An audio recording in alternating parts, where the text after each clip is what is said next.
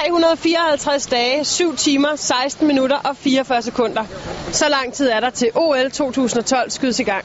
Og en sport er taget til London sammen med nogle af de danske atleter for at veje stemningen. Nu står vi her i London et år til. Hvad tænker du?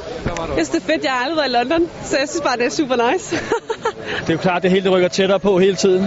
Og øh, jeg kom herud og se øh, uret, og altså også lidt starten på cirkuset, det, øh, det gør, det, det får det sådan lidt i gang. Jeg synes, det er fedt, at man kan prøve at være hernede, fordi det er hernede, det skal foregå, sådan at der er en vis øh, spænding i kroppen, synes jeg.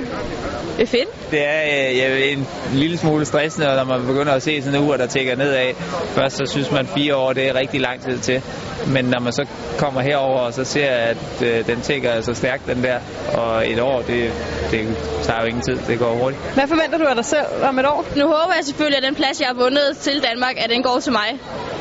Så det er det første, jeg forventer, at jeg selvfølgelig får den og sådan noget, men ellers så bare kommer til at gå godt og få en god placering og sådan noget. Det er, at vi skal have medalje mere hjem i vores disciplin, og jeg tror også, det er muligt. Vi har nogle stærke kræfter, som har prøvet en hel del, og vi har nogle rigtig gode unge på vej. Jamen, jeg har hele tiden haft det samme mål, øh, og det er at få en medalje, og det vil jeg også stadigvæk. Det bliver top 5.